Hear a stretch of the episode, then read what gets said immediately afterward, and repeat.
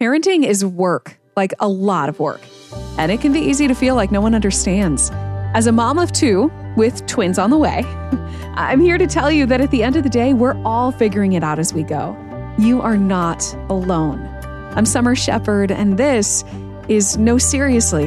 How do I do this? Welcome. Oh, I'm so grateful that you're here today. We're going to have a conversation that I hope you can relate to.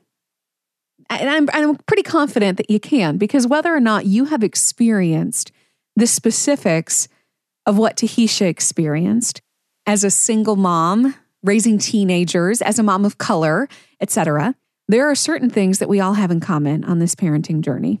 One is that we're all working really, really hard not to screw up our kids. and we're not quite sure we're pulling it off. Right? We look at our own example. I look at my own example. I look at where I've been. I look at the things that I've done, and I so desperately hope my kids don't go down that road too. Every time I look at my five year old and I see all the ways that we're similar that are good, there's that part of me that's like, I wonder if she's going to take on the bad stuff too.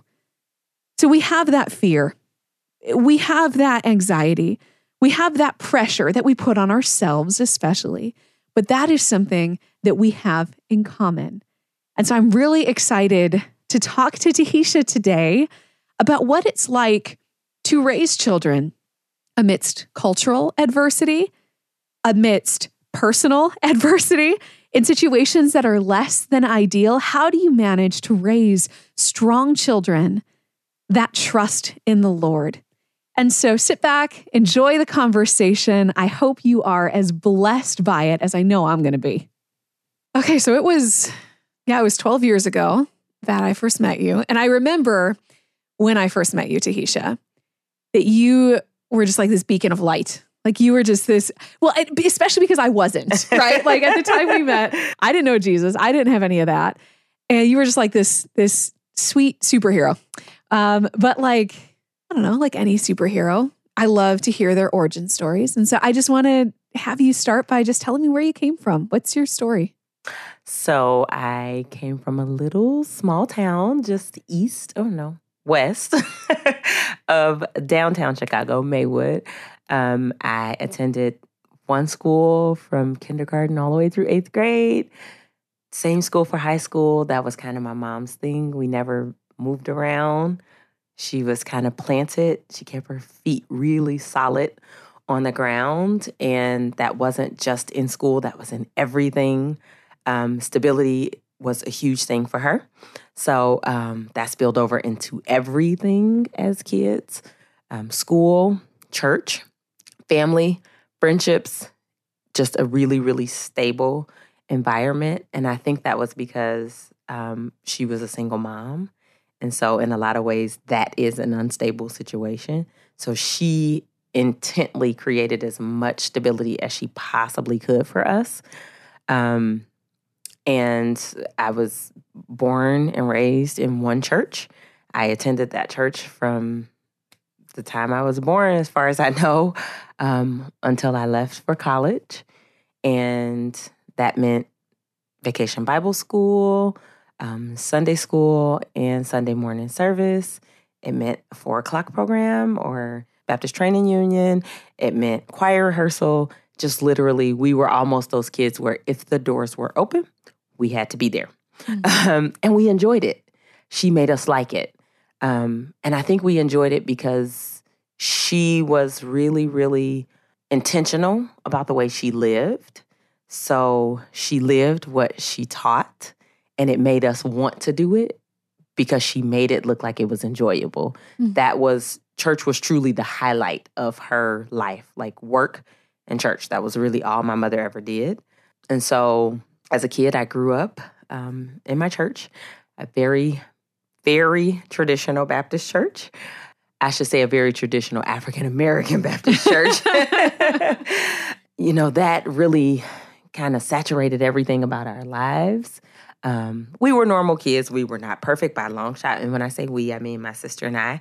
Um, I grew up with just my sister, who is nine years older than I am, and that's a whole nother podcast. um, it was like having two mothers, essentially, because my sister is, by the time I was eight, my sister was gone away to college. So um, I really grew up kind of as an only child. There, my earlier years, I had my sister there. Well, she left going to college when I was, I think, nine. And then she came back from college. And when I went to seventh grade, she moved to Atlanta, Georgia. So I really grew up like an only kid. But when she was home, my mother allowed her to party. You know, she allowed her to have friends. She was really liberal in a strict kind of way. So it was always, she never really kept us from being a part of things with our friends, but it was very clear that we could not be a part of what they were doing. So you can go out and party with them, but you cannot drink when you go. You can go hang out with them at the beach, but if they're smoking, you had better not smoke. So, you know, it was religion and church and all of that always played a part in everything we, that we did. And even though she's the sweetest person in the world, we feared her. We there was a fear, not in the sense that she would ever do anything to harm us, but when she said something, she meant it. And she made us feel like we would disappoint her, and we did not want to disappoint her. So you listened, like we you didn't listened. party when you partied. We listened so much so. My sister is a fifty-year-old virgin, but I was the rebel kid. I was a rebel kid. I mean, but I, I listened to show you the fear that she instilled. It was always if you go out there and you do wrong, it's God's people who are punished first because you know better, so you have to do better. When you don't do mm. better, you're punished more swiftly. You're gonna get pregnant. That was, I mean, like it was just that cut and dry. it was so that was kind of you know how she taught us, and so and we believed her. We really did. I went away to college, and then it was like I'm free. I can do what I want to do now. So let's see what can I do. She said go left. I'm going right. You know, she said don't turn that way. I'm turning. Just to, maybe something won't happen the way she said, but I got to find out for myself. I used to. I don't as much now. In my younger years, I did. Now I know better. It's like if she says it, just listen. She's right. Always right. so um, it wasn't until probably the college years that I started to kind of experiment with boys. And gosh darn it, she was right. So at 19, after I finished my first year of college, I get pregnant with my oldest son. Oh. she was right. and I didn't have to tell her. I, I didn't have to tell her she knew. She waited for me to tell her. She knew way before I ever said it. And she was disappointed. She was hurt. But she's the type where I scold you in one breath and build you up in the next. So it's like I have to let you know that you're wrong. But in that, I also have to show you that I'm still behind you 100%. I'm still your biggest supporter. As much as she was disappointed, she told the world, I'm gonna be a grandma. I'm gonna have a grandma. I'm having a grandson. You know, that was like the highlight of her everything, I think, for a while. But she was hurt. And so she went to our pastor for counseling and she dealt with, you know, her own thing. But she also was my biggest supporter. And mm. so when it was time to have the baby, I came home, I had the baby. And unlike most mothers, she's like, nope, you get to go back to college now with your baby. And I will go and help you find an apartment and we'll make sure it's really nice and we'll get it set up. But you still got to go to school and you get to take your baby. oh, I love her. yeah. Yeah. She's, and she's always been that way. And I did. I went back and I took my son with me and it was hard. It was really, really hard. But just as much as I am a rebel, I'm determined. So then it became now I got to show the naysayers, you know, that I'm not going to drop out, that I am going to graduate. And I don't care how long it takes me, even if it takes me 20 years, I'm going to graduate. And so I just kept at it. I really kept at it. And it was really hard. I mean, I worked two jobs at one point while I was going to school full time. With a baby at home. With home. a baby. Yes. I was working full time in the morning waiting tables. And then I'd go to school midday. And then I'd get a couple hours of sleep and then go work overnight at the hospital. wow. And I did that for like two and a half years. So it was it was rough. Like my kids have no excuse. Like they they get no mercy from me. None at all. Took a break from school for maybe two years and then I and I relocated to Atlanta with my sister and lived with her and being a rebel a year maybe after I moved there, I got pregnant with my daughter. Mm. And I had my daughter and I kept going to school. So now I have two babies in tow, a four year old and a newborn.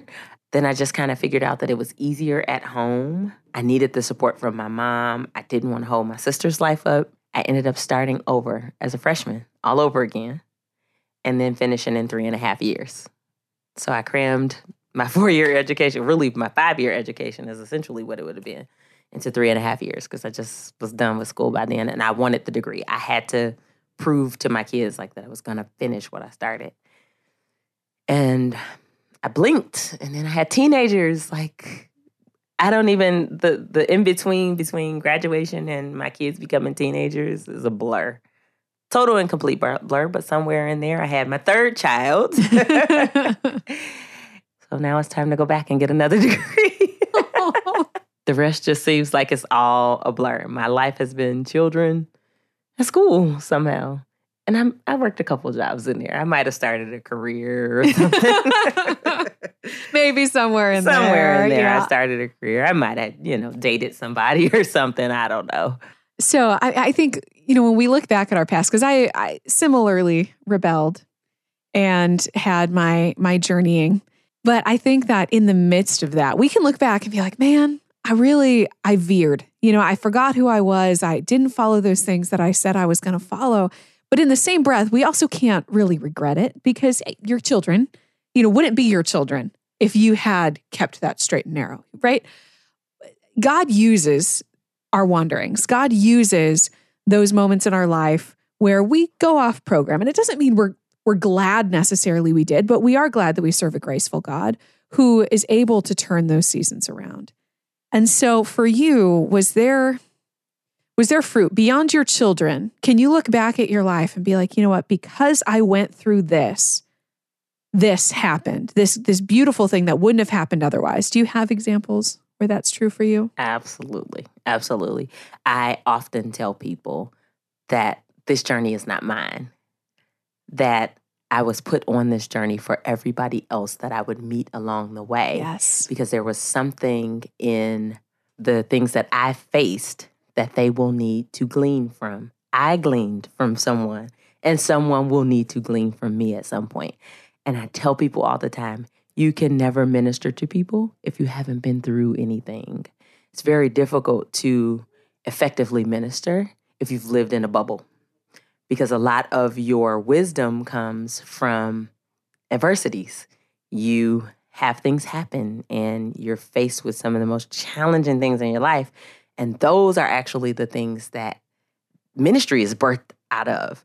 One thing in particular, um, along the way, the different relationships that I had with guys who really didn't recognize who I was or what my worth was because I didn't recognize what my worth was. I realized that the, the experiences that I had with them was because I needed those little things that I learned along the way to make me who I am now. I pulled strength from those times when I was really weak. There were dark moments where there was just a glimmer of light and I fought to get to the that light. And on the other side of that was a lesson. But had I not been through that horrible situation, I would have never needed the little glimmer of light that I found. And through that, through that, realizing that you had forsaken your worth or had not seen your worth or had forgotten your worth, you built something really beautiful to help other women be aware of theirs and to find it in Christ. And so tell me, tell me about that. Tell me about that mission. That is um, a group that started as a virtual place for women to gather and to be celebrated and to um, journey to becoming whole and knowing who they are as not only as women, but as women who are fearfully and wonderfully made mm-hmm. in the image of Christ. You won't, when you think of yourself in that way as a woman, you won't accept just anything. How can you, in one breath, say, I'm fearfully and wonderfully made, and in another breath, allow yourself to be treated less than like a queen? It, it really forces you to take on this persona. It becomes a part of who you are, it becomes a way of life. And so it, and not every woman along the way is at that point, but it became my mission to help them get there. and being on Facebook and spending a lot of time there, as most of us do, um, a lot of unnecessary time, the things that I was seeing were just so heartbreaking, so awful in a lot of cases. And women were just being portrayed as as catty and divisive. It was just awful. And seeing that coupled with what was being portrayed of women on television, women were just portrayed in such a horrible light in a lot of ways. Girls were seeing this. And so I was hearing more and more young women say, Oh, I don't associate with women. I don't associate with girls because girls are a lot of trouble. Girls don't do anything but fight. Girls are messy because that's what they were seeing. That's what they're being fed. This group became a place where it could be just the opposite. What started out as a group of about 45 friends turned into six or 700, and that grew to 13 or 1400 and now we're somewhere right around 25 or 2600 so it just Amazing. keeps growing and growing but women are hungry they're thirsty for camaraderie and for sisterhood and for positive reinforcement and for enlightenment and just for somebody to say hey you you are enough period. That's a whole sentence. God loves you even if nobody else does and that's enough. I began getting inbox messages from women who wanted advice, who wanted me to pray for them, who wanted to give me life experiences. And it has been a beautiful journey. It really has. Um, I didn't want it to just stop with being a virtual thing because so much of what we do is controlled by a phone or a computer, and we lack human interaction in a lot of ways. And so it started with an event that turned into two events, that turned into three. Um, and then I started challenging myself to see, okay, what can I do next? How can I make the next event better than the one before? And, and what's beautiful, my favorite thing about God is how he can take what we offer him as broken, as measly as it is, and he can turn it into something special. So, so you wandering in college, if you had never gone that route, if you had never laid your own worth down at the feet of, of random men who didn't appreciate it, you wouldn't have thought to help other women strengthen their own identity. I, I just, I, I, love how God does that. But I, I've got to ask so we know that God can redeem those situations. That being said, you have a 17 year old daughter. I do. Is there a part of you that is afraid she's going to walk the road you walked? Absolutely. So even though you know that God can redeem the Every road, day. you still are worried that your daughter is going to choose that path. I don't know that it's worry as much as I know that there is just the possibility because at a certain point you can't protect them mm. and you just have to trust that you've given them enough little nuggets along the way. You've shown them an example and I know that I've not been even remotely close to the example that my mother gave us. Um, while I have been very careful about what I show her, and I'm always very intentional to lead by example, she knows that I had three children before I was married.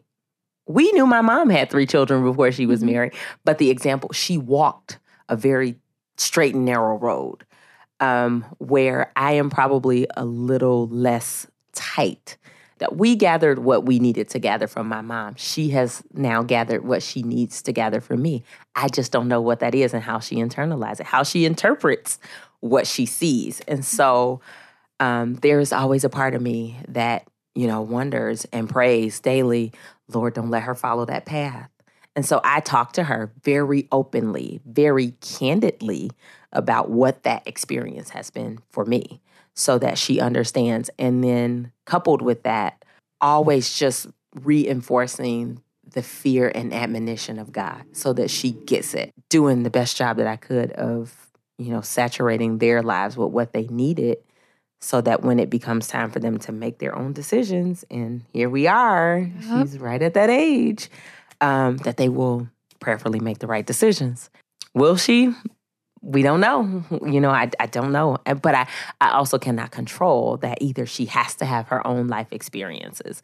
She's going to bump her head and I have to let her bump it because yes. there's something else down the line that she's going to have to get from bumping her head there. Now, I, I grew up, Tahesha, with a, a mom who was always very honest with me. I, I was born out of wedlock as well. That being said, I've always tried to be very open and honest with my kids about the things that they're seeing, whether it's my own failures or whether it's what's going on in the world.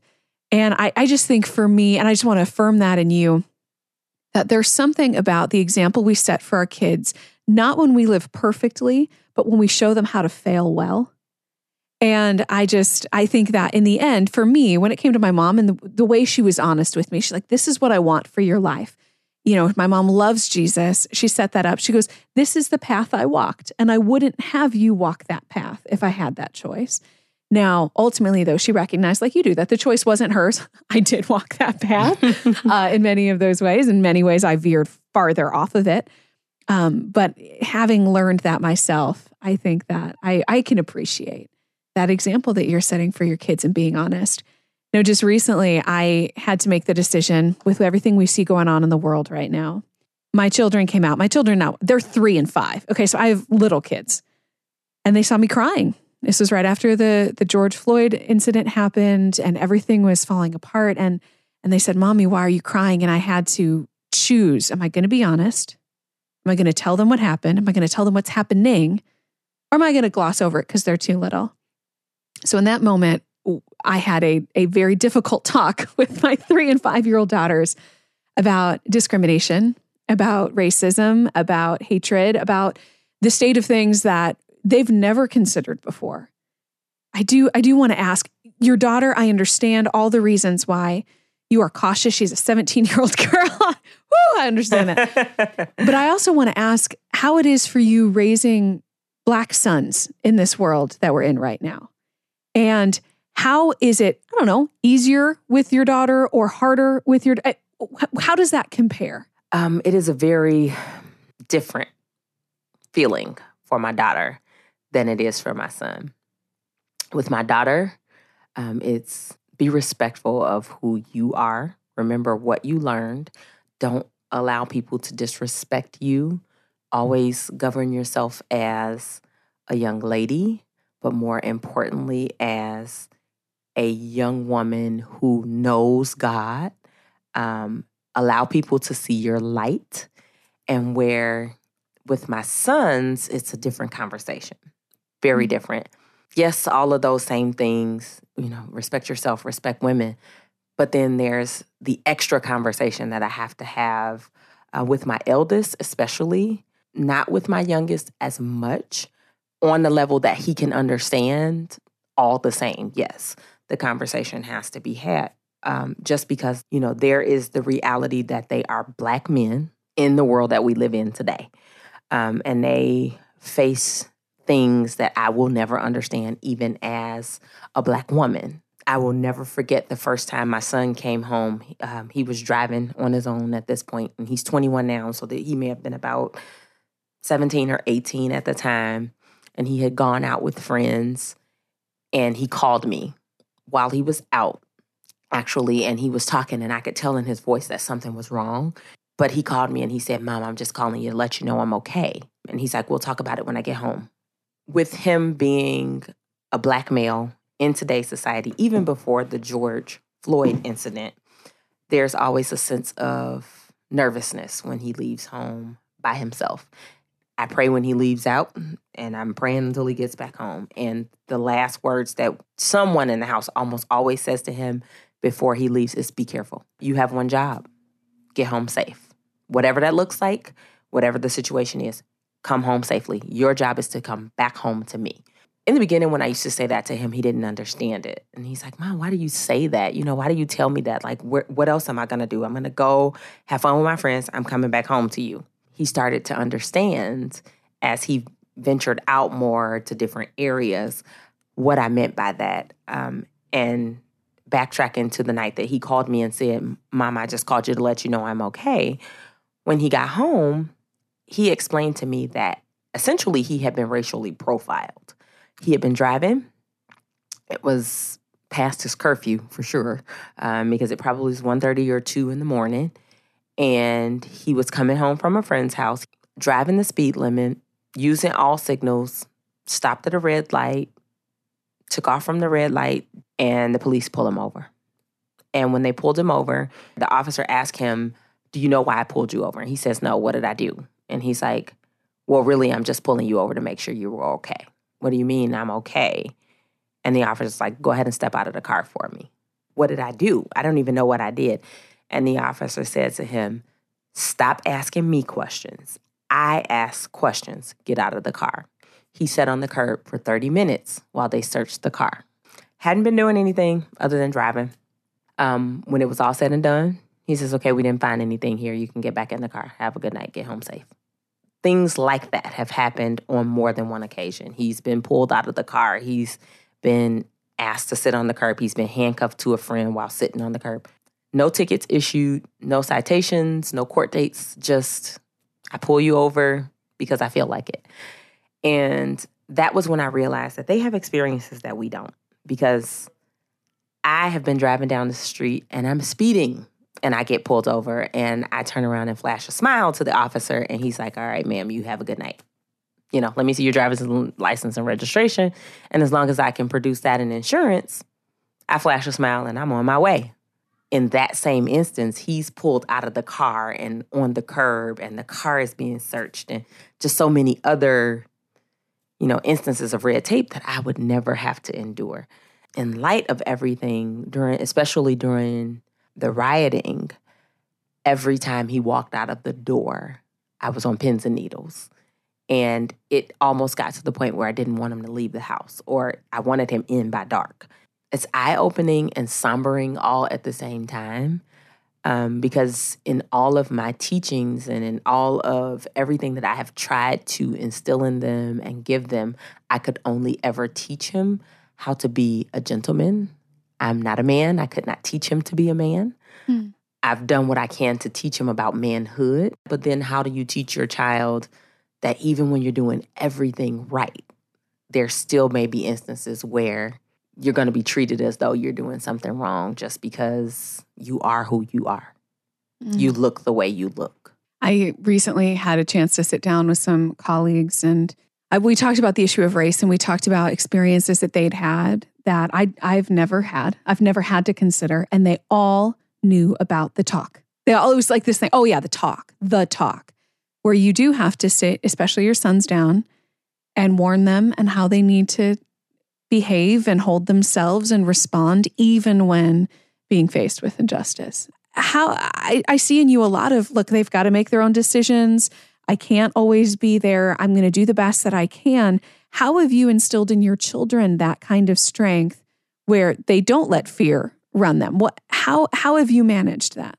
It has always been by example. So when situations come up, if a situation arises where you feel like your life is in danger, resort to prayer. Pray first. Prayer doesn't have to be 15 or 20 minutes long. Sometimes it's just, Lord, I need your help.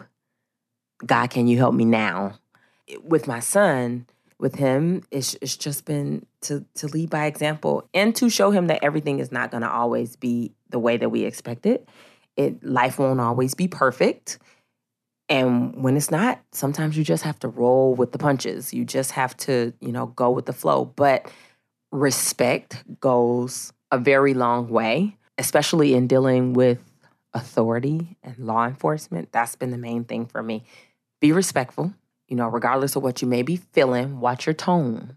And you do and say what you need to do and say to come home safe. So, with everything that is going on in the world right now, everything you've seen, the protests, the conversations, the good with the bad, do you have hope that it might change? I do. I do. The Bible definitely teaches us an awful lot about having hope. I don't think I've ever been at a point in my life at any point where I was hopeless, even when things were really bad. I personally feel like everything that's happening now is all a part of God's design. It has to occur the way it's happening for there to be change. Is there a lot of change that needs to be had? Yes. But I definitely have hope that change will occur at some point. And it just starts with little conversations like these conversations between two people who may not look alike, um, but who are willing to hear each other out, even if we don't agree. Because it's one thing to talk at each other, it's another thing to talk to each other. And if I can just open my ears to hear your perspective, um, then a lot of times I come out with a little more understanding. What advice would you have for that mom who's listening, who's doing this by herself, and who just kind of feels overwhelmed by all of it? whether it's because of a racial background and, and facing cultural adversity head on in that kind of context, or whether she she's just not prepared for teenagers or or whatever it is, but she's in this place where she's just feeling desperate and she's just like, I don't think I'm strong enough. As a woman who has has done this, you've raised these children, you've raised them well. How would you counsel her? What would you say to that woman? Um, I think the first piece of advice that I would probably give is learning to accept that it, you don't have to get it all right, that you aren't going to get it all right. No matter how hard you try, there are going to be instances where you just don't get it all right. And that's okay. And to be open to learning with your children, because just like they are learning from us, there are things that we can learn from them. And acknowledging that it's okay to not be okay and to ask for help when you need it. I think so many of us, especially as single mothers, we focus on being independent and strong and having it all figured out when a lot of times we don't. Um, and we're afraid or too prideful to say, hey, I'm failing miserably. Can you help me? Because there are people and resources out there that are there for the purpose of helping. And a lot of times we face unnecessary struggles just because we're too prideful to ask for help. I think a lot of my success in raising my children, and I use that word so loosely, um, my uh, success in raising my children has been because of the support I had. But in those moments when things are falling apart, to recognize that there is always help through prayer. And help is not it's not always going to be fixing it. Sometimes it's just giving you enough strength to get through it. Parenting is there's no handbook. Mm-hmm. Unfortunately, they don't give you that, you know, at the hospital when they hand you your bouncing baby.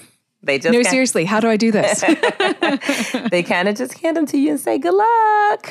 It's accepting your journey for what it is and recognizing that your journey may not look like the next person's. Chart your own territory. Don't be afraid to make mistakes and learn from them. That's the biggest thing. T- that is probably the one lesson that I try to teach my kids the most. It's okay to make mistakes.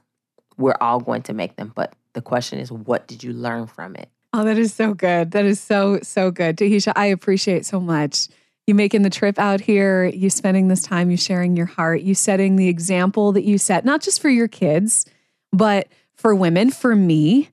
Thank you so much for just who you are, who you are allowing God to shape you to be, and the example that you are setting. I really appreciate you in your time. Thank you so much. It's been a pleasure. Well, I hope you were encouraged by that reminder that your journey is your journey. It's not going to look like everyone else's journey.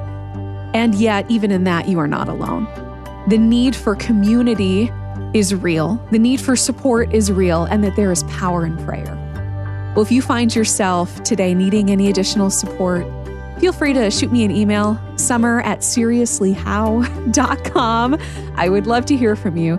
And as always, you can connect with us on Facebook by searching for No Seriously, How Do I Do This? We'll be back in two weeks with our next installment. But until then, know that you are loved and you are not alone.